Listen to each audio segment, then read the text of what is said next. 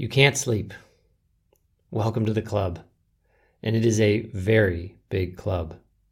In any given year, something like 60 or 70 million people in America alone suffer from insomnia. How can this be happening? What is going on? If we take a look at this question, bearing in mind the principles of the Serena system, an answer appears.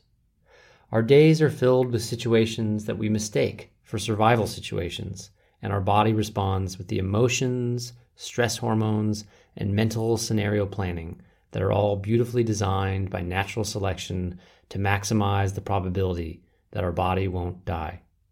But there is another part of ourself that we either don't believe is there or aren't yet ready to hand our life over to.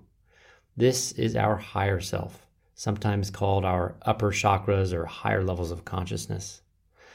This part of ourself has wisdom, power, and information that vastly exceeds that of our lower self. There are several episodes on the Serena podcast that explore these ideas in depth, so I won't repeat those here. But with this framework in mind, we can say what is happening when we can't fall asleep.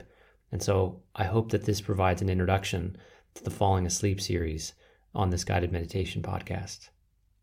Your lowest chakras, that is, your physical and emotional selves, are in charge of regulating the body and keeping you alive.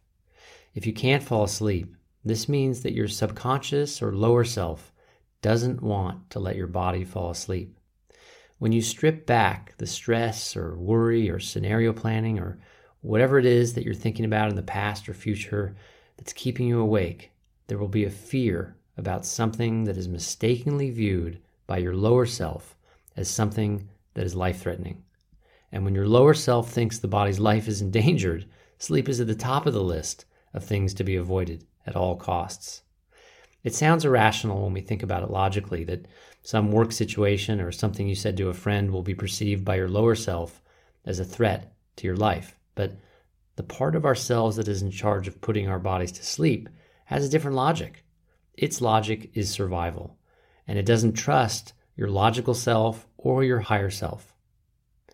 It doesn't believe that everything is going to be okay. It doesn't believe that handing the body off to sleep is a wise decision at the moment. We can't reason with our lower self in the normal way or simply order it to follow our command. We have to approach it on its own terms. We have to speak its language, and ultimately, we have to earn its trust. This sleep meditation series is designed to do just that and will help you unlock this cycle. It may not work tonight, and that's okay. What we're doing is building the trust with our lower self, and that sometimes takes time. It's important to remember along the way that when your body really needs it, it will allow your brain to switch to sleep mode. The body can perform on very little sleep, which is unfortunate in some ways. So, if there's something your subconscious self believes represents a threat to your life, it's going to prevent you from going to sleep for as long as possible. And then when it finally does give in, it might only let you sleep for a few hours before waking you up in the dead of night.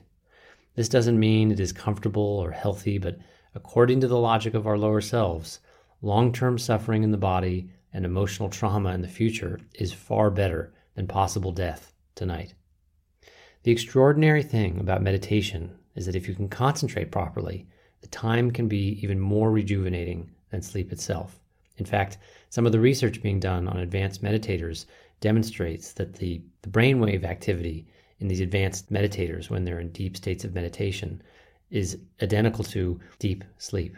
So even if we can't do it at that level, there is still enormous psychological and physical benefit, even for beginners, to guided meditations such as the ones available in this series. So don't worry if you don't fall asleep tonight. Just try each of them and try them again each night stay with me. If you do happen to fall asleep along the way, or as the meditation ends, great. If not, then when the meditation finishes, give yourself a few more minutes to drift off. And if you're still not falling asleep at that point, it's time to get up and read a book or make a cup of herbal tea. Don't fight it.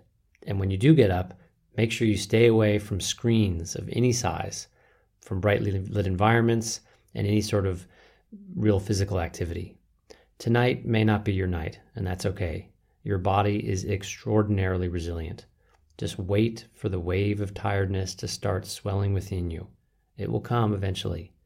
As soon as you feel the wave begin to build, make haste. That is your signal that it's time to slip back into bed and surf the wave back down into sleep. Nature's gentle nurse.